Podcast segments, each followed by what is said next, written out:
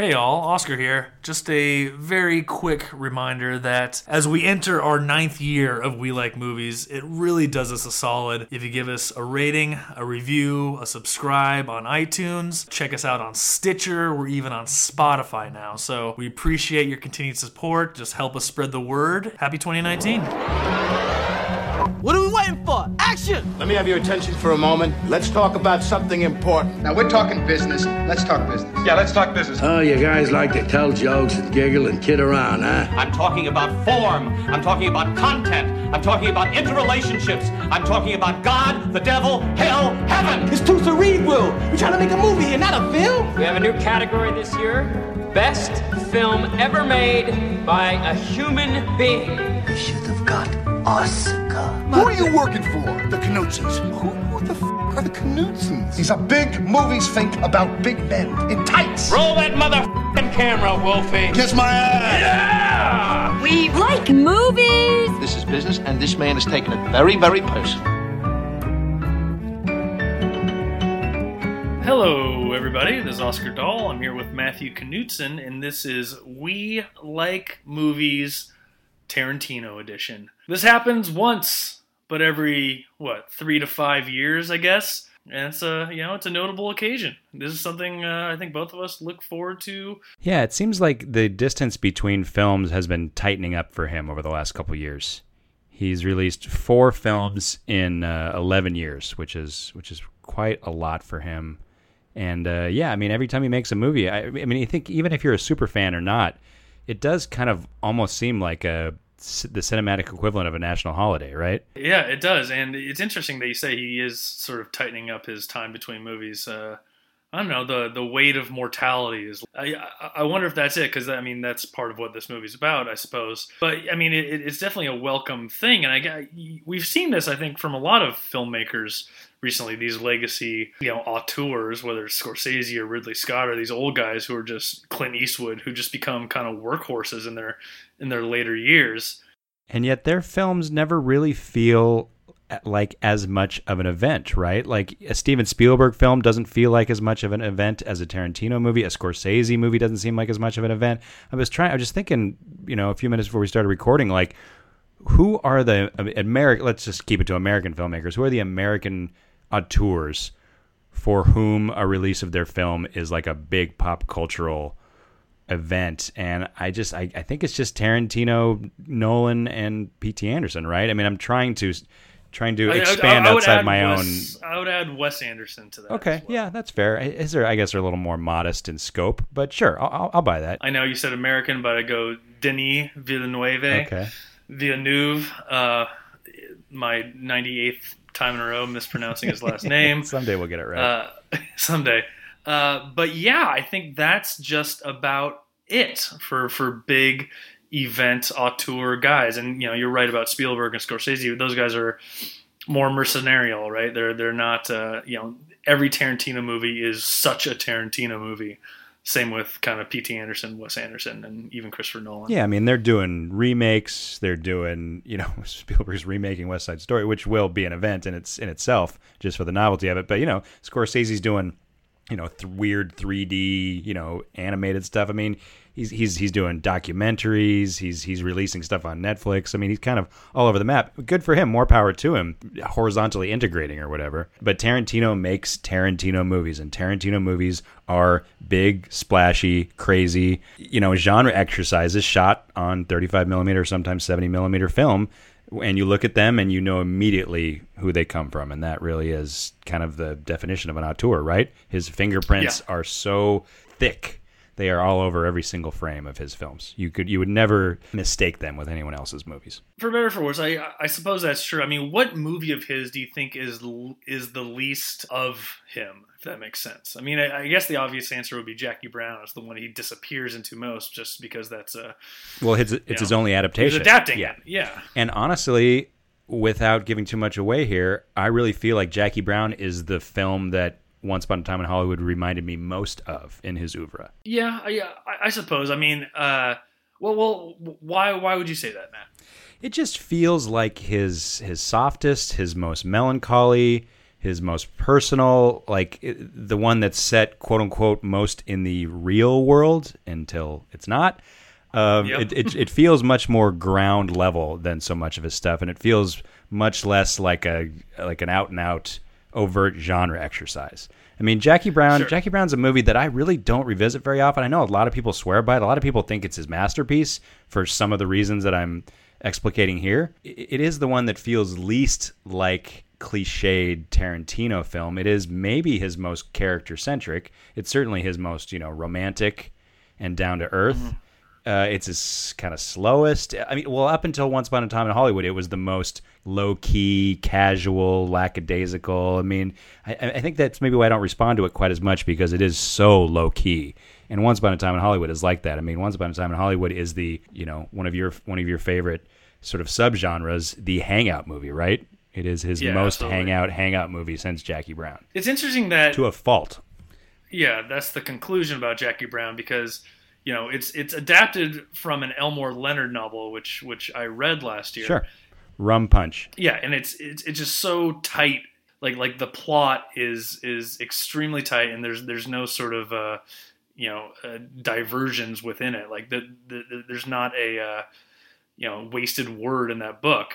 And you know, the, Jackie Brown and Once Upon a Time Hollywood are pretty different in that regard. Where Jackie Brown has a really sort of straightforward, tight plot, and Once Upon a Time in Hollywood doesn't. It's almost in search of a plot. It's almost like a yeah. bunch of characters trying to like traveling around Los Angeles looking for a plot. Yeah. So in terms of the plot spectrum for Tarantino, I think those two are the ones at the polar ends almost. Interesting. But uh, but uh, I know what you're saying in terms of feel and melancholy and and Jackie Brown is definitely his least violent, right? I mean, it's been years since I've seen it. I know, you know, at one point Robert De Niro shoots Bridget Fonda. At what point um, Samuel L. Jackson shoots Chris Tucker. But that's pretty yeah. much it, right? I mean, other than that, there isn't as much ultra violence in that as in his other films. And and up until the last few minutes of Once Upon a Time in Hollywood, it's definitely his least violent, right? Mm. I mean, he, I mean, yeah, he, ma- he makes up for it for sure. In terms of like gore on screen, yeah, I think you're probably right. Um, Death Proof is kind of like that, I guess. I mean, it's violent, but not sort of ultra violenty. I right? would push back a little bit on that. When was the last time you saw Death Proof? I've, I, I revisit at least once a year. the the, the car. So do I. I'm a big Death Proof defender. I mean, people have everybody's been releasing their you know their quintessential Tarantino rankings this week, and that's the one that which we will do as well. Absolutely. Um, but that's the one that just consistently comes up as as the bottom of everybody's list, which I just think is ludicrous because I love that movie. I think it's so much fun. I think it's just so such an interesting like look inside his head. And there is a centerpiece scene, the first crash, where you yeah. actually can you know you see the tires like ripping into you know the faces of these yeah. you know or their limbs flying off. I mean, it's pretty it's pretty raw. I mean, it's it's yeah. it's almost played for over the top. I, I, wouldn't say it's played for laughs, but it's definitely played like a horror. It's played like a slasher sequence, right?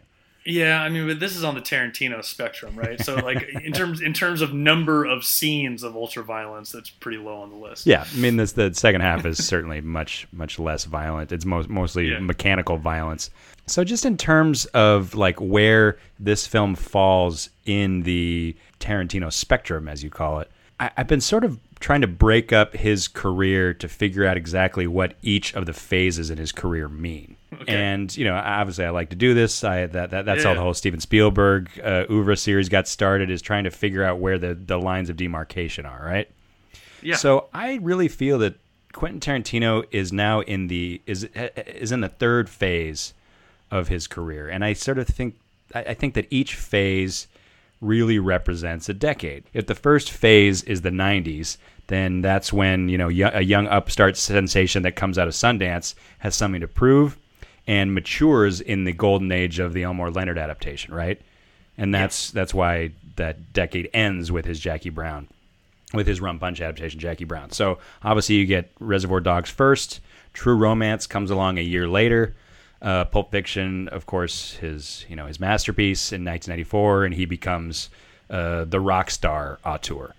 And then you get Nat- Natural Born Killers comes next in '95. He directs uh, Four Rooms in '95, and then uh, From Dusk Till Dawn comes along in '95 as well. Right, '95 is a big year for non-directed Tarantino, tangential Tarantino projects. Same year, he directs uh, an episode of ER, very good episode Mm-hmm. of ER, and then he uh, fucking hosts SNL. Yeah. right?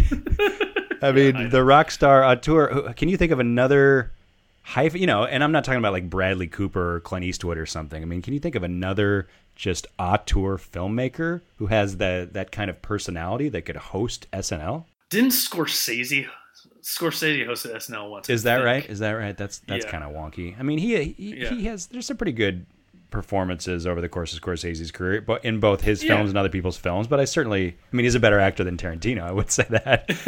but I don't know if he's as big of a personality. And then the, sort of the last project is, of course, Jackie Brown in '97, and that's kind of it. That's kind of the end of the '90s for Tarantino. Phase two is obviously the 2000s. He doesn't. He has a five. He has a six years off. He doesn't do anything between Jackie Brown and Kill Bill Volume One, which comes along in 2003. Kill Bill Volume Two comes along what six months later in 2004 because that was originally supposed to be one movie. Uh, he he directs an episode of CSI in 2005. Uh, he directs one scene in Sin City, probably the best scene in the movie, actually. Immediately after that, in 2007, he and Rodriguez do Grindhouse. Rodriguez does Planet Terror, and Tarantino does Death Proof. And I kind of think of that 2000s period, the second phase, as the self aware exploitation throwback period, right? Sure. kind of like his yeah. blank check period. He's cashing a lot of these blank checks for all the goodwill he accrued in the 90s. I mean, I'm not crazy about Jackie Brown, but I, I certainly understand why so many people respect that movie. But at this point, he's pretty much three for three, right? Reservoir Dogs, Pulp, Pulp Yeah, Fiction. Jackie Brown. So he's good to go. And Miramax is just throwing money at this guy. And his legend is huge. Like he's just he's known, he's beloved. Jackie Brown obviously was maybe a little bit of a letdown after Pulp Fiction, and sort of I think it was a modest letdown. It was it was not a disaster or a, you know it's not a sophomore slump, but a junior slump or anything like that. What were its did it get Oscar nominations? I don't remember. I know Robert Forster did. Yes, exactly. That's the one. Very, very deserved Oscar nomination, I would also say. Yes, absolutely. But when you, when you look at it from you know ten thousand foot level, uh, it does the gulf between Jackie Brown and the Kill Bills feels humongous, right?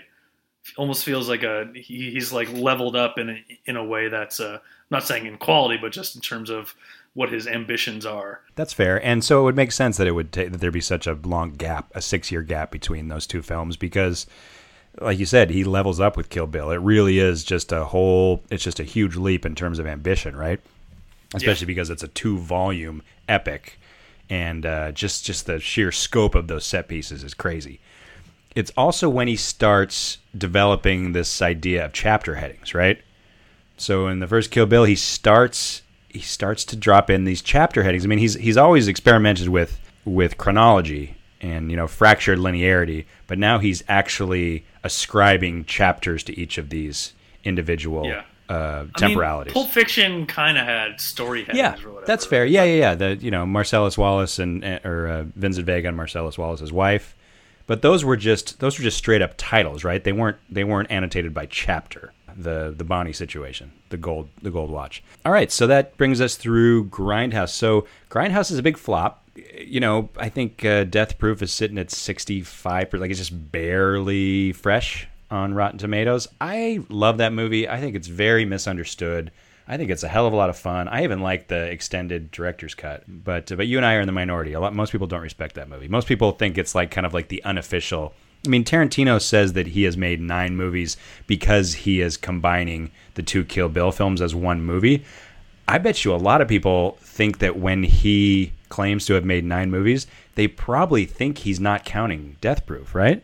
Because Death Proof is is part of the Grindhouse experiment. Yeah, I, I I don't know what they're thinking, but uh, I I don't mean to be I- presumptuous about what everybody's. I mean, that, that's what I thought up until a couple days ago when he said, "No, no, no, Kill Bill is one movie. That's why I've made nine movies." I think I, I think you're right in that people are more likely to assume that Kill Bill is two movies and Death Proof is not a movie as opposed to Kill Bill being one. Yeah, which is bullshit because it's a feature length film. It's a fucking feature length movie. Yeah, yes. it's a great movie. I saw it multiple times in the theater. I think it's a whole lot of fun, and it was his first experience working with Kurt Russell. That brings us to Phase Three. Now, technically, this is a cheat because Phase Three starts with Inglourious Basterds, which is a 2009 movie, so it is technically part of the same decade as those last three movies. But I really feel like Inglourious Basterds is the announcement of the next phase, right? period piece phase. I would call it the the genre. I would call it the prestige genre mash age. I guess you're right. I guess all four of them are period pieces, aren't they? Yeah, Yeah. that makes sense. Okay, so we'll call it the prestige genre mass period piece experimentation age with Rolls off the tongue, man. with capital I'm just I'm dancing as fast as I can here. Um, with capital S movie stars who help him to secure his biggest budgets, right? I mean, Inglourious Basterds is like an eighty million dollar movie. Django Unchained is a hundred million dollar movie. Uh, Hateful Eight's actually a little more reasonable, only about fifty. And then uh, Once Upon a Time in Hollywood is uh, is a hundred million dollar movie. And apparently they spent 115 on uh, marketing. This is his biggest movie from a financial standpoint, for sure. well, it, his biggest opening weekend, too. Exactly. so- And, you know, stars debatably the two biggest living movie stars of the now, right? Yeah, I suppose. I think that makes sense. I mean, if if we're not counting like, uh, you know, the Robert Downey Jr. superhero type people. It is interesting. I think he originally was courting Tom Cruise for this film, too, right? I'm not sure. I presume it was in the Brad Pitt role, but I actually don't know for sure. Uh, yeah, you'd think it would have to be in the Brad Pitt role. I, I really don't know. I do know that he was going after him for, and I part of me kind of wishes you know this movie's so much about alternate histories, but uh, part of me would have really liked to have seen that version of the movie. As, as great as I think Brad Pitt is in this movie, I really like the idea of Tom Cruise and Tarantino together. He's got one more movie to be able to squeeze Tom Cruise in there. Look, I like that idea too, but I, I would, I don't, I wouldn't, you wouldn't see him over Brad you wouldn't Pitt. switch Brad Pitt out for anybody, of course. All right, so phase three, Inglourious Basterds. It's a comeback, right? Because Kill Bill Volume Two, people are kind of split on, even though it's a hit. Um, most people seem to agree that it's not quite as much fun as the first one, and a lot of people hate Grindhouse, and it's a flop. Takes it only takes him two years to go from Death Proof to Inglourious Basterds, but it feels like a comeback because it's a huge hit. It- it- it's a surprise hit considering the fact that it's long and it's rated R. I mean, it does star Brad Pitt and uh, gets nominated for a bunch of Oscars. So that that really is he comes fucking roaring back with that movie, and it feels like again him kind of leveling up, right? Like wow, there's a level of sophistication to Inglourious Basterds that just hadn't existed before. Exactly, and and I think you're right. He flipped the switch to okay, I'm going to go after the prestige stuff, right? Like I, I don't know what he was feeling, but you're right. The the 2000s were really like genre exploitation stuff that had no chance at winning Oscars or, or him. You know, those movies weren't going to be sort of considered all time classics, really, no matter how fun the Kill Bills were. I guess it felt like a comeback. It, it's sort of, I feel like it's grown in stature over the years, and it even grew in stature from the time it premiered at Cannes to the time it came out, uh, you know, wide in the U.S. And you know, I, I don't want to spoil my list, but it's uh, it's one of my favorite movies of all time. Yeah, I mean, you know, famously or infamously, perhaps the last line of that movie is basically Tarantino declaring that this is what he considers to be his masterpiece, and I wouldn't necessarily argue with that. I mean, it definitely feels like his most mature film, most sophisticated, his most sort of like dramatically complex, perhaps. Yeah, and and just like you know, listening so many podcasts about him and his legacy and his filmography over the last couple weeks leading up to Once Upon a Time in Hollywood, this really is a movie that is just universally adored in ways that perhaps even something like Pulp Fiction isn't. I mean, I guess it's I guess it's the Tarantino movie you show to people who claim to not like Tarantino.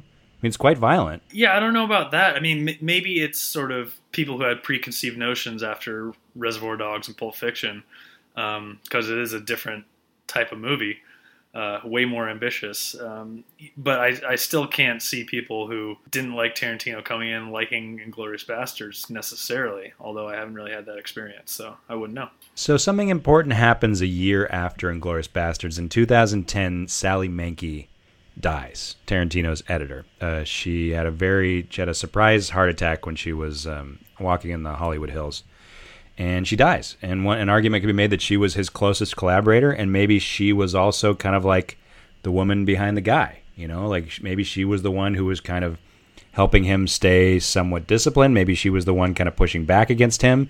Uh, maybe she was the you know the angel and or devil on his shoulder when he needed it. Because I feel that since Sally Menke's death, his work has suffered in that it has become more bloated and more indulgent, and the running times have just ballooned. And with all due respect to Fred Raskin, who's a very talented dude, you know, he, he was Justin Lin's guy before he started working with Tarantino. He did Fast Five and stuff. He's just no Sally Menke. And so to me, the, everything's kind of been on a downward well, downward spiral. That's kind of dramatic. I, I think things have quality has fallen off since Sally Menke's death. Django Unchained is my least favorite Tarantino movie, which is what comes next. I'll go ahead and spoil that. The Hateful Eight's a movie I actually defend quite a bit, but I do concede that it is a problematic film. And then Once Upon a Time in Hollywood is it's kind of something else, right? like there's just it's it's sprawling in good ways and in bad ways, and it feels like his loosest movie in ways that I don't think Sally Menke would have allowed to happen. So let's just get right into it. So I, I saw it last night. You've seen it twice. Uh, I need I need to go see it again. Pretty, you know, I had read some stuff. I tried to stay away from any spoilers, but I, I kind of scoffed when I saw stuff like, "Oh, this movie has no plot." I'm like, "Well, uh, that's not the Tarantino I know. I wouldn't expect that from him." there must be some goal people are attaining. There must be some sort of plot within the meanderance. But uh, but no, this is a pretty undisciplined script. As fun as it might be, and as fun as the cast is, and all the different little sort of meta Hollywood stuff that's going on, there truly is not a plot here, and it is. Uh, it was really surprising to me. I like I, I need a little more time to sort of you know digest it all, but uh, I'm I'm kind of kind of baffled that this movie uh, got made. That this you know he didn't take another six months to a year to really hone this script. Yeah, and it is. It's also kind of baffling that it seems to be eh, maybe not universally beloved, but it seems like I'm I'm very surprised how much sort of leeway people are giving this movie. Yeah. I mean, the you know the op the op eds and the hot takes have certainly started to come out.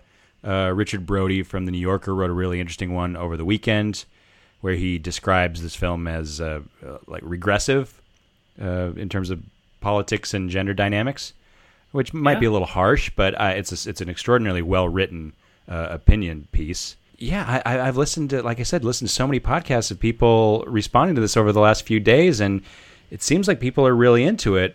I'm surprised because to me, this is the first Tarantino film where I thought to myself, I think we're going to be split 50 50 right down the middle. Like, I think people are actually going to kind of hate this movie, right?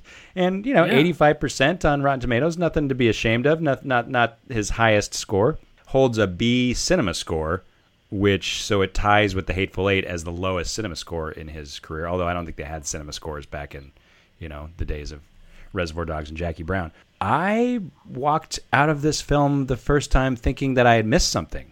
It's like, what did yeah. that go over my head? Am I not smart enough for this thing? Am I not? Is is my you know understanding of the late 1960s not deep enough? And so I walked around for about four hours. And then when a friend of mine said she was interested in going to see it, I jumped at the opportunity to go see it again. So I saw it twice within an eight hour period on Saturday oh, afternoon. Oh, wow.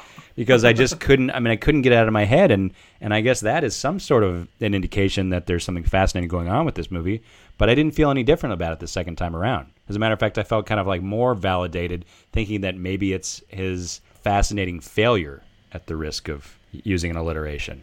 I, I don't think this movie works. It doesn't mean that doesn't necessarily mean I don't like it, and it doesn't necessarily mean I don't think it deserves to exist. I'm glad it exists, but I don't think this movie works. Let me put it that way. Yeah, I I agree with you there, and I you know I don't think you have to overthink this thing, right? Again, there is just simply no plot to this movie, and that is the problem with the movie. You know, Tarantino has you know he, he goes on diversions a lot. You know, you look at Pulp Fiction, you look at Reservoir, you, you look at you know his entire oeuvre. Even when characters are talking about something that's not about the plot, it sort of serves to inform you about these characters who have a mission, who have something to do, who are on their way to do plot business or whatever. And in this movie, that's just not the case. That people, it's just people wandering around L.A. until we get to a climax that kind of feels unearned and feels like we've gone back to the Inglourious Basterds well, right? Um, which also sort of bother me because now that's not a sort of singular event in Tarantino's history, right? Well, thinking about this third phase of his career, I'm now starting to look at this third phase as being the revenge fantasy phase right? Yeah. The alternate history phase. Because even Django Unchained, you could look at it like, oh, you know, a slave becomes a bounty hunter and ends up taking revenge on slave owners, you know, on, on yeah. characters like Calvin Candie, which is maybe not necessarily historically accurate, but is, you know, dramatically satisfying for people who are dramatically satisfied by that movie. But I mean, that's really what these four films are, right? I mean, even you know, The Hateful Eight is is kind of a revenge fantasy in its own way, and you could even look at um, the Jennifer Jason Lee character in that movie as maybe even just like representing the scourge of the Civil War. And at the end of that Yeah. movie, the the black soldier and the white soldier come together for a common purpose, which is to end the war. I mean, Yeah. that's that, that's one reading of that movie. I'm not saying it's the reading, but um, but yeah, I mean, I guess Inglourious Basterds and Once Upon a Time in Hollywood are really the the most you know blunt examples of Tarantino being like, "Fuck the Nazis and fuck the Manson family. Let's burn this shit down. Let's let's let's take our revenge against them that we were not given in history." Right? Yeah, Like I'm going to rewrite history through cinema, and I'm going to do it in a very bloody and over the top way that hopefully um, give you know offers some amount of catharsis to the Jews and Hollywood, or and Sharon Tate's family, or maybe America as a whole, because one can make the argument that everything after you know if, if the if the '60s ended, you know, if the party was over on August 8th, 1969, and nothing has ever been the same since then, then he's wanting to say, what if we could take all that back? You know, like what? If, how would things be different if the '60s didn't have to end on August 8th, 1969? Yeah, it's a it's an Eli Cash situation, right? What this film presupposes is maybe a woman who was eight months pregnant didn't get butchered. yeah, um, yeah, but it is weird. I mean, you mentioned that op-ed in the New Yorker about this movie being regressive. It's you know this movie's about what if the party didn't end, but also it's you know staunchly anti-hippie. Yeah, that's interesting. We should get into that. I don't want to think that Tarantino has any sort of political thoughts in that regard. You know, going to this movie, like he, hasn't been a terribly like I don't know nuanced political guy. Like his pol- politics are in broad strokes. You know, slavery is bad. The Holocaust was bad. Like that's not. You know, we all agree with him there. I, I would like to think that he's not trying to say something with this movie because if he is, it's I, I it is a regressive, I, I suppose, right? These sort of like the the future is is bad. We should fear the up and comers. You know, people trying to take your job, sort of glorifying this this alcoholic has been Western actor. I I don't know. I mean, it, it does. I, I can't. I I did feel a little queasy at times watching this movie and, and thinking about what he's what he's saying about the hippie generation or The uh, just to play devil's advocate on the whole has been alcoholic. I mean, is part of what he's saying about this with this Rick Dalton character that in some sort of alternate history sliding doors scenario, if he had, for example, been cast in The Great Escape instead of Steve McQueen, things might have been different for him, right? I mean, isn't that not Uh, that kind of the point yeah. of that sequence where he's talking to Timothy Olyphant and they physically they actually drop him into The Great Escape, which is a really interesting thing. I mean, you know, my dad would would never. My dad will probably never see this movie, but he would never stop throwing up if he saw that sequence where they take his hero Steve McQueen out of his greatest film and his greatest role, The Great Escape, and drop in, uh, with all due respect to DiCaprio. But I think it's just a really interesting sort of sliding doors, you know, butterfly effect situation. The idea that if he had gotten this role, maybe things would be completely different. But then again, maybe he never would have met, uh, you know, Cliff Booth, for example. But but you know, but then would Cliff Booth's life actually be worse if he hadn't met Rick? So I mean, this uh, this movie is all about these alternate scenarios, right? what do you think he's trying to say with this movie? Well, I mean, I think the obvious reading of it, which I think everybody has sort of you know dialed into this week, is that this is his sort of semi autobiographical whims, you know, somewhat whimsical look at the fact that he's nearing, you know, perhaps the end of his career and perhaps the end of his relevance. I mean, an, an argument can be made that Tarantino hasn't been capital R relevant since Inglourious Basterds because that probably was his high watermark. And his, mo Yeah. you know, we I mean, we Djang- Django was critically he acclaimed. he, he Django won a he won a fucking yeah. Oscar and that's his biggest hit. So yes, your your point's well taken. Um, but I, I do think it's him kind of like reflecting on his legacy and reflecting on the fact that he does see the industry passing him by, and that's part of the reason that maybe he wants to get out of this game and just become a historian and just write you know write books about film history or whatever. You know, he would be he would certainly be the most popular film history professor at USC if he decided to drop everything and go do that tomorrow. Um, So I, the, the the reading of the hippies thing is interesting. I was I was stewing on this a little bit today and thinking to myself, could the Manson family or the idea of the scourge of hippies in general be a commentary on Netflix or millennial filmmakers or something like that? You know, like whatever's coming up behind him that he finds to be you know ugly and deplorable you know Yeah, it's- streaming it's- it- digital photo- you know digital cinematography are these the kinds of things that gross him out and keep him up at night is that what these hippies maybe represent or am i just reading too much into it No, yeah, I, I like that. It's it's these uh, these weirdo streamers who you know the Hollywood elite haven't really been paying attention to until they come up and murder them in the middle of the night. exactly they're gonna come up and they're gonna Yeah. fucking burn your nitrate film in the middle of the night you know like Yeah. you and and you and christopher nolan and paul thomas anderson are gonna be all holed up like it's night of the living dead and these digital cinematography zombies are gonna be busting the doors in So in this scenario, Tarantino is Cliff Booth, the one protecting the uh, you know the old guard, right? Yeah, I mean he's he's certainly split between those two main characters. It's so interesting that this movie not only stars two of the biggest movie stars in the world, but also stars two fifty something white dudes, right? And I feel like the sort of hot take political response to this film have not really focused much on that. And maybe it's just because these two guys are just so goddamn likable, right? Are are DiCaprio and, and Brad Pitt given a pass? I think I think I think it's a combination. They're they're both likable. They're both very good, and it's you know era appropriate, right? Okay. But you could make but you could make Sharon Tate the the lead character, you know, the protagonist of this film, right? If you wanted to. You could make that movie. You could make that movie, but obviously Tarantino is not going to do a straightaway sort of biopic or you know historically accurate thing. I do think some of the gender politics, and I have seen this discussed that you know the the way this movie treats women or the way this movie ignores women can be seen as problematic. But I think Tarantino does get sort of a pass in that regard, just given the rest of his filmography, right? And this is the first one in a while where he hasn't dropped the N bomb every few minutes, right? So maybe he gets a little bit of credit for that. Sure, it's a sliding scale I suppose.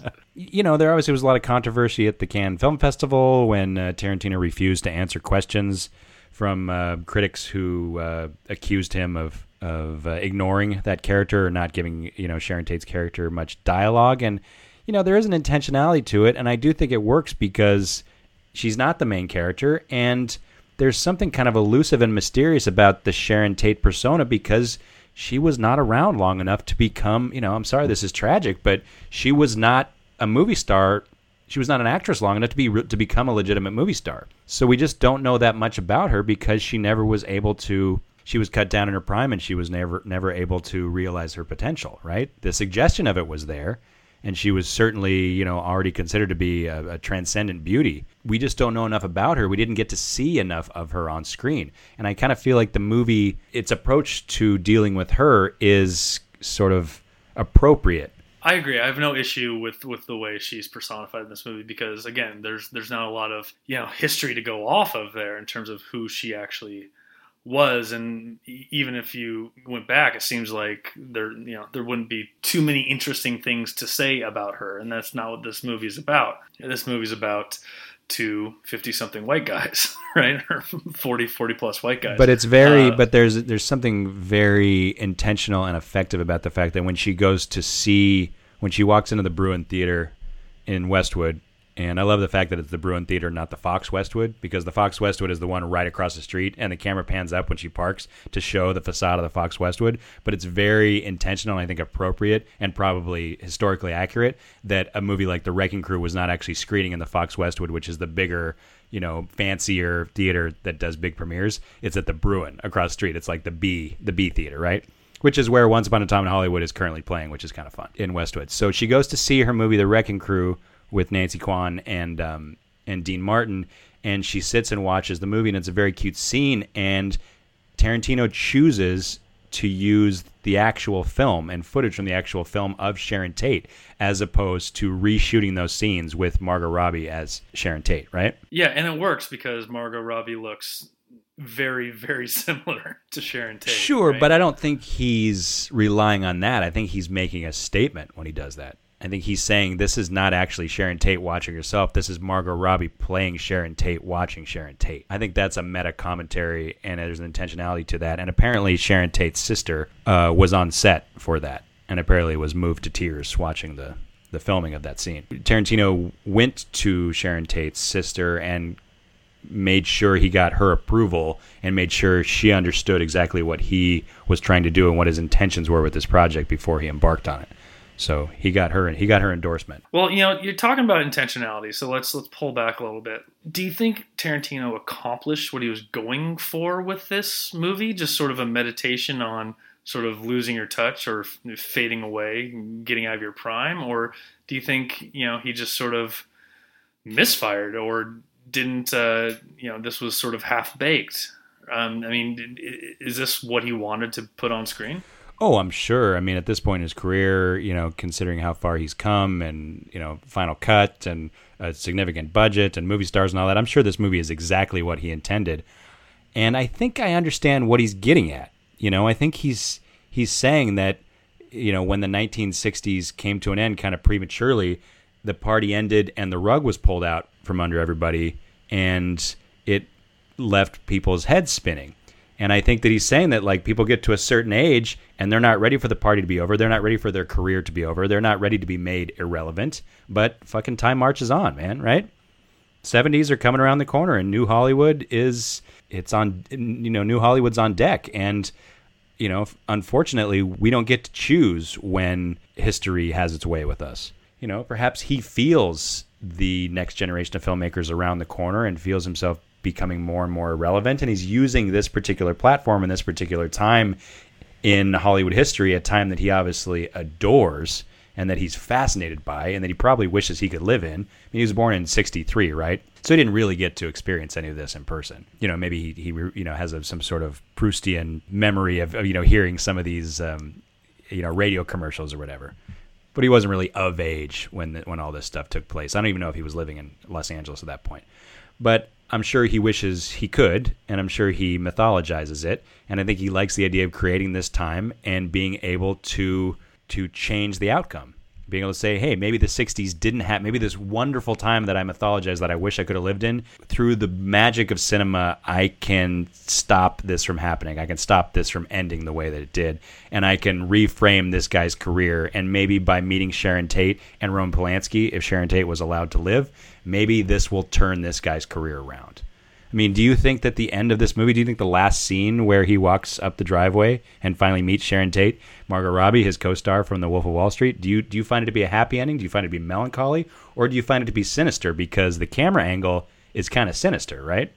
It's like a weird sort of bird's eye thing up over the top of the house. It's I, I think it could be taken multiple ways. Yeah, I, I suppose maybe he's presupposing that uh, the Manson murders was a necessity for what came next and that this is a bad, this is the worst timeline that he's created here. Well, I'm glad you brought that up because you know what's coming. I've been watching. I've been watching the CNN series, the movies. Have you been watching yeah, that at all? No, I have not. Yet. Oh, it's the I, fucking I greatest thing ever. I feel like these guys are making this this miniseries just for me. It's Tom Tom Hanks and his producing partners. They make those great decade uh, miniseries, yeah, yeah. and it's the exact same thing except it's all about the decades of the movies. And um, they just aired the one on the '70s last night all I could think to myself, having seen Once Upon a Time in Hollywood twice in the last couple days, was, uh, oh, if the Manson, if, if Sharon Tate hadn't been killed, maybe there would be some sort of like butterfly effect where we wouldn't get the new Hollywood. You know, maybe yeah. Steven Spielberg never makes Jaws. Maybe William Friedkin yeah. never makes the French. Maybe the French Connection is a response to sort of like the darkness of the Manson family. We're like, maybe we never get any of these movies, right? Maybe we never yeah. get all you know uh, all the president's men. Maybe cinematic history is forever changed for the worse maybe maybe one or like a you know seventh decade in a row of just uh, westerns being the number one yes. genre. we get movies. Paint Your Wagon. Uh, you know, we get the third sequel to Paint Your Wagon. The extended Paint Your Wagon universe. Yeah. yes, please. T- talking about the, the, the period aspect of this, I, I will say in this movie's favor, the sort of verisimilitude that Tarantino creates is uh, pretty incredible. Just tons of details and touches, and it makes you sort of feel like you know so many period pieces you do see from this era are really half-assed. Like he really digs into whether it's the the TV stuff or the, or the radio commercials or the product placements or just sort of lingering on people's shelves that happen throughout the movie. You feel super enmeshed in in the time and place uh, more so than you do in almost any other period piece. I mean, I'm sure there's all sorts of CGI all over this movie that we don't really notice because it's so organically deployed but uh, but yeah, just having the money to have a you know to have a production to have an art department redress Hollywood Boulevard, it, that just warms my heart to be able to use you know, to to use your powers for good Right? Yes. Yeah, I mean, I, I was actually a little bit disappointed. Uh, as, as much as I've been enjoying my time in New York the last couple of years, I was disappointed that I wasn't living in LA uh, last summer because apparently it was a lot of fun to drive around, you know, the ArcLight or the Pussycat Theater, or whatever, and like see all this, all these crazy facades that they had redressed to be period appropriate. You want to hear a quick aside, a story about when I met Quentin Tarantino? Yes, because please. it because it falls into this category of um, of all this little like minutia and uh, and the stuff on people's walls. So in 2001, Quentin Tarantino came to Seattle uh, because he was doing a retrospective tribute to a Western director named William Witney. He directed a lot of television and uh, and quite a few films, but he certainly was never talked about um, the way you know the same way as his peers like John Ford or whatever. But Tarantino is one of the world's biggest William Witney fans because uh, William Witney specialized in like horse stunts. He brought a bunch of short films from William Witney and screened them at this. So this was in 2001, right? So this is smack dab in the middle of that of that low period we were talking about, where he didn't really have much going on of his own. So he comes to SIFF, and I hear he's coming. I know nothing about William Witney. I don't really even care that much about what the films are. I just want to go somewhere where I can see Tarantino talk in person. And so I walk into the Egyptian Theater in uh, on Capitol Hill, and I come through the lobby, and I turn the corner, and there he is, and he's holding court, and he's just got this huge group of people around him, you know, probably film students from Seattle Central College or whatever. And so I basically just go over and like nudge my way into this circle. And, you know, eventually everybody starts kind of introducing themselves and it's all very casual. And, you know, I didn't like shake his hand or anything, but he like looked at me and acknowledged me. And I, I you know, introduced myself and stuff. And we just sort of had this conversation. I was trying to keep up with this whole William Witney thing because that's all he wanted to talk about. That That's what he was there for. He wasn't there to talk about his movies. He wasn't there to talk about Grindhouse movies. He was there to talk about William Witney. And that's what he wanted to pontificate about. And so, uh, and so he did. So he went up on stage and he just, and it was exactly what you'd expect from the guy, you know, just the fucking motor mouth nostalgia. And it was fun. But uh, I found the shorts to be, you know, fun for a little bit. But I think I ended up getting up and leaving before the end of um, because I really was just there to see Tarantino introduce them. I'm sorry, it probably makes me seem like a philistine, but I was, you know, 17, No. 18 years old at the time. You can't expect any 17 year old to be super into horse stunts, you know. I mean, it was. I mean, he made a good point that like this this guy literally was using stunt horses, and he and the stuntmen were doing crazy dangerous things, and he would like point out places in the films where stuntmen actually were getting injured. And anyway, long story short, William Witney directed a movie called The Golden Stallion. Uh, that's one of three features he directed in 1949. If you watch when uh, Brad Pitt goes into his trailer, uh, when he goes back to the, the, his trailer behind the Van Nuys drive-in in Once Upon a Time in Hollywood, he has a golden stallion poster on his wall. when Uma Thurman gets to Bill's little bungalow hacienda, whatever, at the end of Kill Bill Volume Two during the third act, she walks in and she confronts Bill and their daughter, and the golden stallion is playing on the TV in the background. this fucking So, guy. Yeah. so he's consistent, right? You know, Yeah, he's yeah, not just a yeah, he's no poser. It's the, No, he's he's died not. on the wall with this all. stuff. Yeah. So yeah, of course, the mo- this movie is is wall to wall with this kind of minutia, which is probably the thing that got him most excited about a project like this, right? With all due Yeah, respect to his respect for the Manson family and stuff, I mean, I'm sure the sexiest part of this for him is the idea that he's going to get to recreate this time period. Yeah, absolutely. And you know, the more I think about it, the more it's like, well, what else should he do besides, you know, enjoy himself at this point, right? Like he's got nothing to prove, of course. He's already said he's going to do 10 movies. He's gone through his prestige phase. You know, if he really cared about like winning an Oscar, like I mean, or winning a Best Picture or Best Director or whatever, like maybe he'd focus on that. But I, I don't get the feeling that that's something that keeps him up at night. So yeah, might as well make a movie like this. It's kind of it's kind of different than anything else he's done. I don't know. Yeah, it's it's hard to blame the guy. And again, I'll I'll, I'll sit you know I'll watch any movie he makes, and it, it, you know even if I am disappointed by Once Upon a Time in Hollywood, doesn't mean I didn't enjoy it. And like you said, I'm glad it exists. Yeah, it's never not interesting. That's more than you can say for for a lot of films. But it is it, it you know it is hard not to be you know just somewhat disappointed at the film's lack of discipline or effectiveness. I mean, I've gone through such an interesting emotional roller coaster with this movie. I mean, when it was first announced, you know, a couple years ago, whatever, I got really excited because I think I had probably just listened to the Karina Longworth podcast series. You know, she does a series called "You Must Remember This." Great series. If anybody's interested, it's, it's the, the way I always describe it is it's serial for like classic for people who are interested in like classic Hollywood lore. So she did this like 12 part series about the Manson family, which I listened to all of. So I was really deep into this subject matter.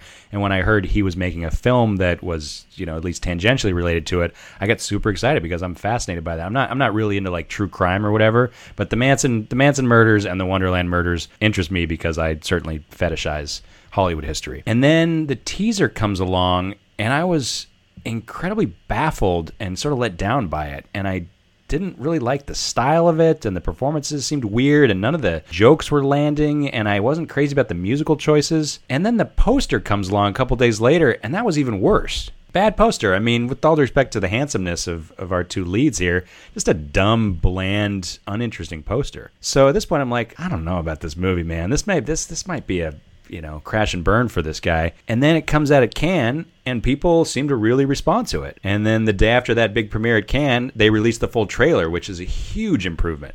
And it's got that fucking banger of a of a Neil Diamond song at the end, right? yeah, yeah, And I was like, all right, I'm back in. I'm on board. And um, and then the first few reviews come out a couple months after that, and they seem to be pretty positive and very intriguing. Like the things that they're saying are like, wow, this this really sounds like it's going to be kind of a departure, something new for him. Maybe he's really like broadening his horizons and and spreading his wings. I started to allow myself to do the thing that I was trying not to, which was to just become a full on four alarm fanboy, right? Yeah, I gave in. I gave into it as well. I gave. Into it. I just started watching the trailer over and over and over. I was listening, you know, I, I allowed myself to go look at some of those websites where they they start to release the track listing of the soundtrack. And yeah, by the time the, the film came along, I was just clawing the walls, you know, counting the hours, and then saw it and was was quite disappointed slash sort of confused by how I felt about it. And so I've really just just completely run the gamut with this movie. I mean, honestly, this conversation has made me respect it a little bit more just because clearly there's a lot to talk about, right? Yeah, there's a lot to talk about, but you know, most of the stuff to talk about is sort of in context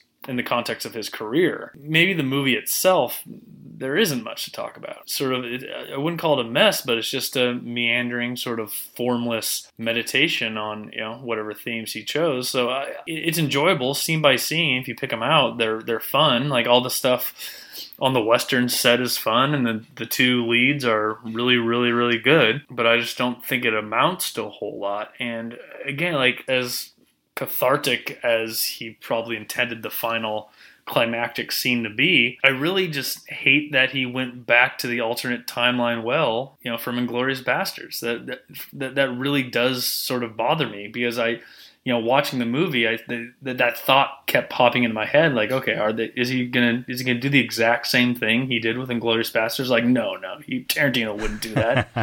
and then it comes, and I'm like, oh fuck, he really is gonna do that. That's yeah, it's super disappointing. I'll try to couch this in a way that doesn't make me sound, uh, you know, pretentious. This is exactly the way I always expected this to end. okay. And I'm not saying that to say like, oh, I always, you know, like I, I totally saw this coming and uh, I, I, I totally expected the ending. But like when I heard that he was going to deal with this subject matter, I was like, oh yeah, well then obviously the reason that he wants to deal with that is so that he can stop it from happening, right? Because yeah. like you said, he already proved that that's what he's excited about. Inglourious Basterds and to a lesser extent Django Chain. And I was like, oh, that's that's the only way this can end.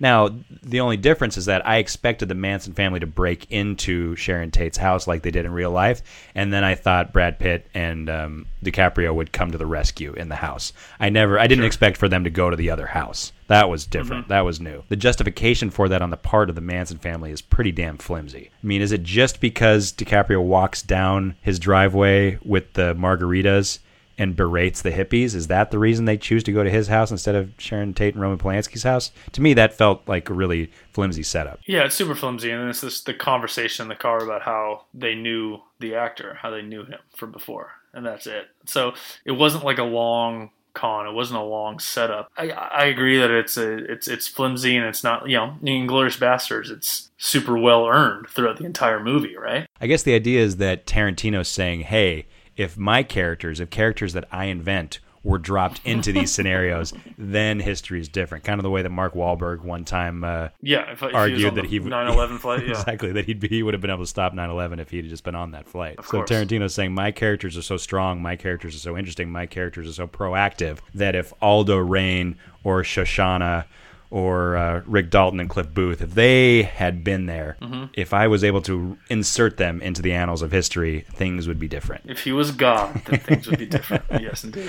All right, so just the ending in general. The, I mean, I knew this was coming to a certain extent. I'm not quite sure if I knew it was going to be this cartoonish. I guess it kind of has to be, but just for you, I mean, how did it how did it strike you? It was just like this burst of violence that comes in a film that's actually not particularly violent up to that point, and is just so incredibly over the top. I mean, I guess it feels inevitable. Yeah, I, I wouldn't say necessarily bristle at it, but it is it is sort of out of nowhere because that's not the feel for the movie. You know, for the first two hours and twenty five minutes. Because it's Tarantino, I did feel it was inevitable, and I wasn't really surprised by any of it. You know, the the degree to which Brad Pitt sort of beats up that one hippie girl, and then the flamethrower. You know, it's just. Uh, it's it's sort of obviously over the top. Did you catch the flamethrower earlier when when Cliff goes to the when Cliff goes to the no, I, uh, did, I didn't see it. No. when Cliff goes to the tool shed to fix Rick's antenna, the uh, flamethrower is sitting there against the wall, and I remember clocking that. I, I didn't necessarily put together that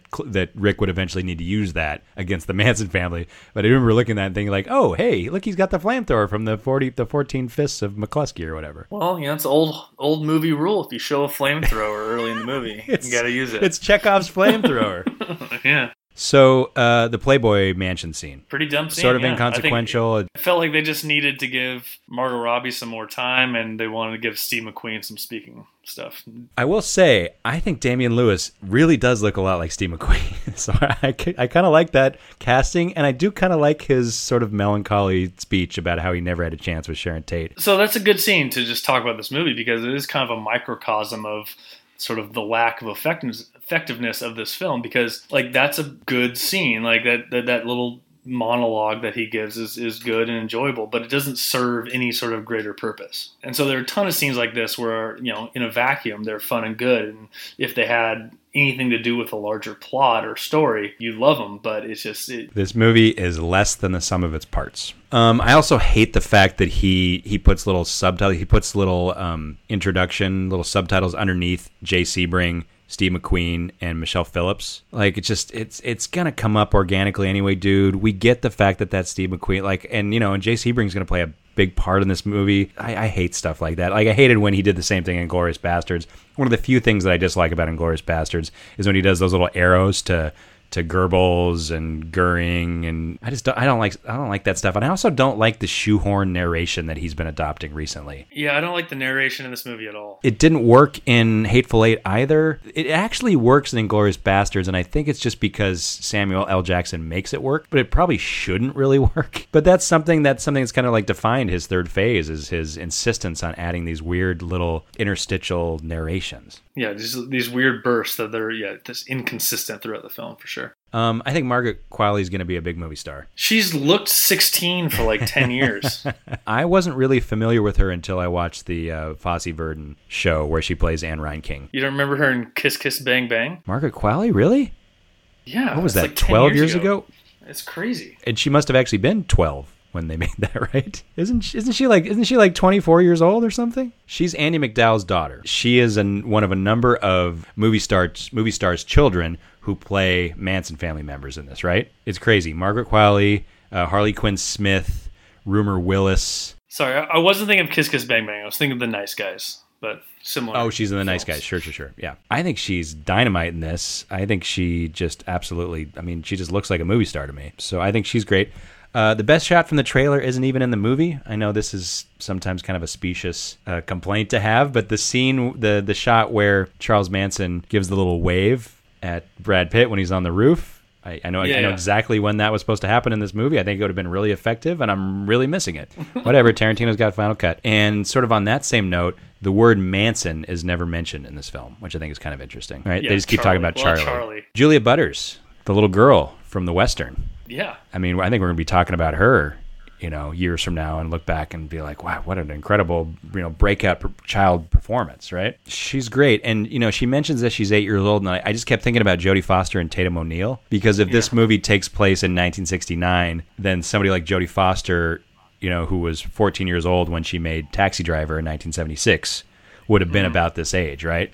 So I couldn't I couldn't help but think about her and her like method acting methodology. And think about okay, she's she's a representation of like what a child actor is going to look like in the 70s and how like these these really interesting child actors like Tatum O'Neal or Jodie Foster are going to break out, right? Do you think Tarantino has a uh, just has a vendetta against method actors? Do you think that's what part of that was? I don't know. I don't think I don't think he's I don't think the movie's judgmental of her method, right? I mean, she's clearly very talented and It's she has of, a It's kind doctrine. of mocking it a little bit. Yeah, I don't know. I think it's one of the more effective scenes in the movie actually. I agree. I mean, I love the scene. Yeah, I mean when he when DiCaprio breaks down and that whole extended western I think is so interesting. A I kind of just want to watch that movie instead. Like I kind of just want to see the Lancer movie. Lancer was a real show and I think this is interesting that that it's basically in terms of all these alternate histories we've been talking about. This is basically Tarantino sort of doing an alternate history version of a bad western show because Lan- Yeah. Lancer is considered to be like a lesser Bonanza, and so you have basically have him shooting this bad western television show like a good western movie, right? Yeah, and I'd love to see DiCaprio versus Olyphant head to head in a oh you know two hour film. Right? fun. DiCaprio's never made. I mean, of course, you got the Deadwood connection with Olyphant, which is fun and justified and stuff. But DiCaprio has not made a western since The Quick and the Dead, right? No, I don't think so. Which is it's just like watching that sequence. I'm like, please give me the fucking DiCaprio western. uh, Austin Butler as Tex Watson. That is the, that is our new Elvis. That actor is Baz Luhrmann's Elvis. I don't know if you've read oh, that. that's right. Okay. Yeah. Yeah. All right. Well, we'll see. So Steve McQueen's breakout television show was a show called Wanted Dead or Alive, which is obviously what Bounty Law is based on. So I just feel like the ghost of Steve McQueen kind of permeates this movie, right? Part of me almost wishes that they either hadn't had Damian Lewis as that character or had him play a bigger role in all this. Because he's right there on the fringe, and I think he's very well cast, but just the suggestion of him kind of makes me either want more of him or none of him. Yeah, I mean, there should have been at least one scene of him and DiCaprio as old friends or old foes Sure. getting together or something, right? Yeah, smoking cigarettes. Sharon Tate goes into a bookstore at one point and buys a copy of uh, Tess of Du, uh, Uberville, and she says she's going to give it to her husband, Roman Polanski. Polanski would eventually make the film adaptation of that book and cast uh, an underage Nastassja Kinski in that. Who he allegedly was having an affair with while they were making the movie. The idea that Sharon Tate was buying a book that her husband would eventually make cast another young woman that he would seduce, I just think is kind of interesting. I don't know if I don't know if it's historically accurate, but I just think it's an interesting it's an interesting observation on Tarantino's part. Uh, the other thing, I I don't mean to sound like uh, you know like a member of the sketch The Californians here. I love this. I love this. One Keep going. one zero zero five zero Cielo Drive is in the Holmby Hills above Beverly Hills. It's uh, it's just north of UCLA, so it's on the west side. So if you were going to leave the house on Cielo Drive and drive to Panorama City, where Cliff lives, where his trailer is behind the Van Nuys drive-in, you would go west to the Sepulveda Pass, and then you take the 405 over the Sepulveda Pass. But he goes east and he goes into Hollywood and takes the Cahuenga Pass, which is a much longer way to get there. The only justification I, c- I can come up with in my mind is that Tarantino really wants to see him racing along Hollywood Boulevard at night, which is fine. That's a totally cool justification, and maybe maybe Cliff takes the long way because he wants to drive Hollywood Boulevard. You know, somebody who lived in Los Angeles for so many years and was constantly thinking about which freeway made more sense at a given time of day. You don't go east, man. You go west. You do the Sepulveda Pass, not the Cahuenga Pass. All right, that was that was the Californians. How do you want to rank these? You want to go uh, back and forth, or you just want to go? Uh, Let's just do the whole thing. Go for it. Ten to one. Well, oh, oh, by the way, we're doing we're we're assuming ten films, even though he thinks that the Kill Bill movies are only one. We are going to rank ten individual films. all right, my number ten is The Hateful Eight. Don't despise that movie, but uh, it's a lot, and you know it's not a movie I'm ever itching to go back to, which is uh, kind of the exception for Tarantino's filmography. Uh, number nine, Once Upon a Time in Hollywood. Um, yeah, I you know I got to see it again, think about it more. But as a placeholder spot, I, that feels right. Then I have Death Proof, uh, Django Unchained, Kill Bill Volume 2, Kill Bill Volume 1, Reservoir Dogs, Jackie Brown, Pulp Fiction, and Inglourious Basterds number 1. Go back and watch Hateful Eight again. It's on Netflix at the moment. There's actually a uh, there's something nobody asked for, which is a extended version of Hateful Eight. He actually went back and um, edited into five chapters. So it's basically a mini series now on Netflix. Give it another chance that way. Watch it over the course of five nights. They're an hour. They're basically an hour apiece. Four. I guess there's four. Yeah, there's four chapters. There, so it's almost four hours long. All right, maybe I'll do that. Give that sounds like a better way to watch. Give it another chance. Yeah. So Django Unchained is number ten on my list. It's just a movie that I remember being very disappointed by. Have not rewatched it since it was. I saw it twice in the theaters. Have not rewatched it since. Am overdue to give it another chance. But I just Yeah, remember, give it another chance. I just remember like feeling lot. extraordinarily disappointed by it, and like he just had completely failed in what he was trying to do, even though it has its moments. I also, I think part of it, part of my feeling about that, my disappointment with the film was tempered by the fact that everybody was gushing about Christoph Waltz, who was basically giving a version of the same performance he gave in Inglourious Basterds, and nobody was talking about DiCaprio. And I think that DiCaprio in Django Unchained that might be one of his top four or five best performances. And I, Yeah, great. I just resented the fact that he was so overshadowed when I really feel like he's the best part of that movie. I'll watch it again. You watch Hateful Eight again. We'll re rank one of these days. Number nine, Once Upon a Time in Hollywood. Uh, at the moment, I'm just quite disappointed with this movie. Number eight is Death Proof, which is a movie that I really, really like, but I get the fact that it is lesser. Number seven is Jackie Brown, another movie that I probably need to revisit. It just doesn't inspire the same kind of passion in me as it does in a lot of people. Number six is The Hateful Eight, which is a movie I actually like quite a bit rewatched it recently. Number five is Kill Bill Volume 2, which is a movie that I wasn't crazy about when I saw it in the theater, and I've liked it more every single time I've watched it. That's a movie that I feel probably peaks right around the halfway point and never really recovers, but the highlights in that movie are so high. Number four is Reservoir Dogs. Watched it again over the weekend. It's great. It's scruffy. It's a debut film. It's cheap but it's part of the charm. Number three is Kill Bill Volume 1. Underrated, which is weird to say because it was a big hit and it was critically acclaimed, and yet I feel like people don't talk about it the same way that they talk about uh, Jackie Brown or Inglourious Basterds, for example. And I really think that in terms of what he was going for, in terms of what his aspirations were for that film, he just completely nailed every single like. There's just not a fucking hair out of place in that movie, right? Yeah, It's- I love that It's movie. exactly what he was setting out to do, and it blew my fucking mind when he decided to do an anime an entire Yeah. anime interlude in the middle of it. It's like, all right, I'm in. Inglourious Basterds is number two for me. It's very hard, one and two, Inglourious Basterds, Pulp Fiction. They honestly, they flip flop for me on any given day. On this day, Inglourious Basterds is number two. It's probably his most mature and sophisticated work, but I think Pulp Fiction is still his masterpiece. It's one A, one B. I think they're both absolute masterpieces. For sure. It's kind of like the Schindler's List, Raiders of the Lost Ark uh, conversation we had, right? Yeah, I mean, they're they're two of my favorite movies of all time. Probably, you know, top ten, top fifteen, top twenty at any given point. Um, so it's hard to quibble there. And it's a guy in his 20s and a guy in his 40s, right? And the fact that he Yeah. still is as effective, you know, 20 years later and doing something that's,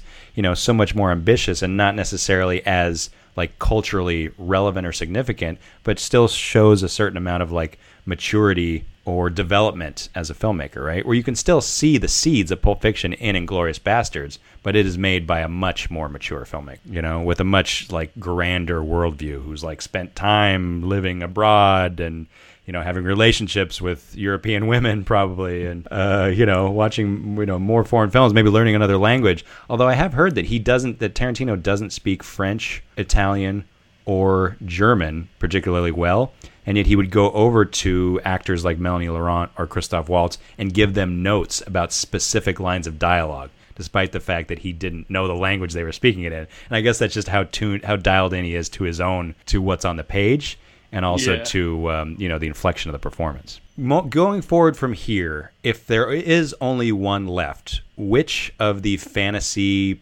projects that he has floated would you like to see? What would you like his last film to be at this point? Star Trek, Kill Bill Volume 3, The Vega Brothers, something completely different? How about this, Matt? This would be the dream. I love the idea of Kill Bill Volume Three because I think it makes sense story wise, story wise, with Vivica A. Fox's daughter. If you made a Kill Bill Volume Three that was similar to Reservoir Dogs slash Pulp Fiction in some way.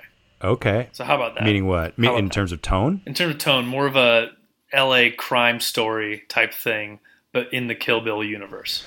If he makes a Kill Bill Volume 3, does that count as part of the Kill Bill saga and as a result doesn't count as the 10th movie and then we can theoretically get his Star Trek movie as well? Can we can we find a loophole here? I just I'm just trying to Uh, just yeah, trying to I squeeze as many movies as possible out of this guy. I mean, he can do whatever he wants, he and can. he can count him however he wants. And I, you know, I think if if you ask, you know, if I had to bet on it, I would say he makes more than ten movies. I don't think he can help himself. Yeah, let's hope he can't. I got to say, I Yeah, what's your dream? well, I, I really I want to see the Kill Bill Volume Three, and I want to see his Star Trek movie. I didn't think I cared about his Star Trek movie until I started to like read some articles and how JJ's on board and how the cast is on board and how he says it's basically you know Pulp Fiction in space or whatever, which is just him you know basically trolling me or whatever the opposite of trolling is. That's, that's just him trying to like get me excited about something. I want to see an R-rated Star Trek movie with you know Chris Pine and Zachary Quinto, and I feel like at this point, what do they got to lose? Sure, let's do that. Let's go this direction. I mean, don't you think? I mean, it's not going to make as much money as you know Star Trek Beyond if it's R-rated, but don't you think just the sheer curiosity factor for people with an R-rated Star Trek directed by Quentin Tarantino that might be his last movie? I feel like that's got to be good for at least 250 million bucks. It'll be very weird. I mean, it, it's going to be a, it's a small you know needle to thread, right? Like you really risk pissing off all the Star Trek purists, and there are a lot of them out there who I guess kind of hate the JJ ones anyway. Yeah, or you know, he talked for so many years about how how much he wanted to do Casino Royale. So now that we're coming to the end, now that Daniel Craig's Bond tenure is over, why don't we let Tarantino reboot the Bond franchise? Let's line up the next Bond and have it be just four auteurs in a row doing Bond with someone new. We'll have a Nolan Bond, we'll have a Tarantino Bond, we'll have a Villeneuve Bond, we'll have a let's let's just do that. Let's get the Broccoli's on the line. What if, what if we just recast? What if we just do a different actor every time? What if we just do one's Idris Elba, uh, Henry Cavill, Tarantino can cast Michael Madsen as Bond. That's fine. He's been in a Bond movie before.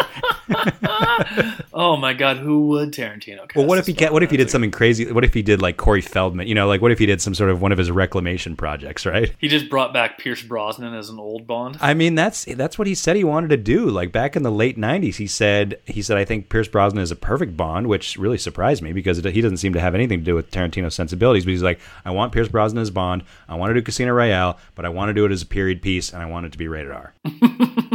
That's you know the Broccoli's aren't going to allow that. Yeah, I mean, he, and he honestly probably had more juice back then than he does now to be able to make something like that happen. I, I mean, I just like the idea of Tarantino maybe working in one of these franchise spaces. Ordinarily, I would never say that about an auteur, but at this point, don't you kind of want to see what this guy would do with some pre-established formula, with some pre-established franchise? And maybe if it's part of a franchise, again, that can be a loophole. It's not really one of his movies, so it wouldn't count. Look at us talking about alternate histories on a podcast about a movie about alternate histories. Times. well, and speak and just in terms of alternate histories, he's been talking about doing the Vega Brother movies for years. Now you can't technically do a Vega Brothers sequel because they're both dead, right? So he wanted to do a Vega Brothers prequel with Travolta and Madsen as the younger versions of themselves. They probably could have got away with that in the late 90s. They can't get away with it now. So what if we just do what if the movie opens with two alternate timelines? Vic Vega survives Reservoir Dogs and Vincent Vega survives Pulp Fiction I'd be into that. and they're and they're dancing with Sharon Tate at uh, Jackrabbit Slims. All right, Matt. I think that's that about does it. This has been We Like Movies. Thanks for listening. Say goodbye, Matt. Goodbye, Matt. Hot August night and the leaves hanging down and the grass on the ground smelling sweet.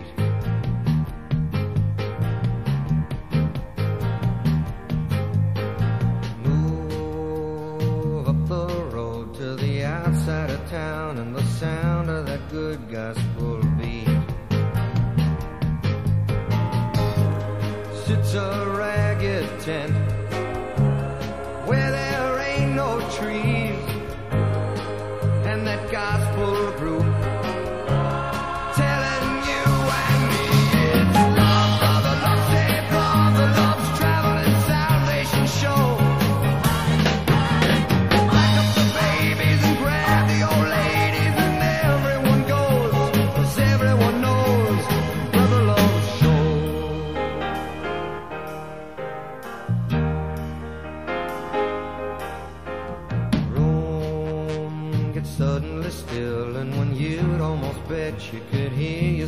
sweat, he walks in.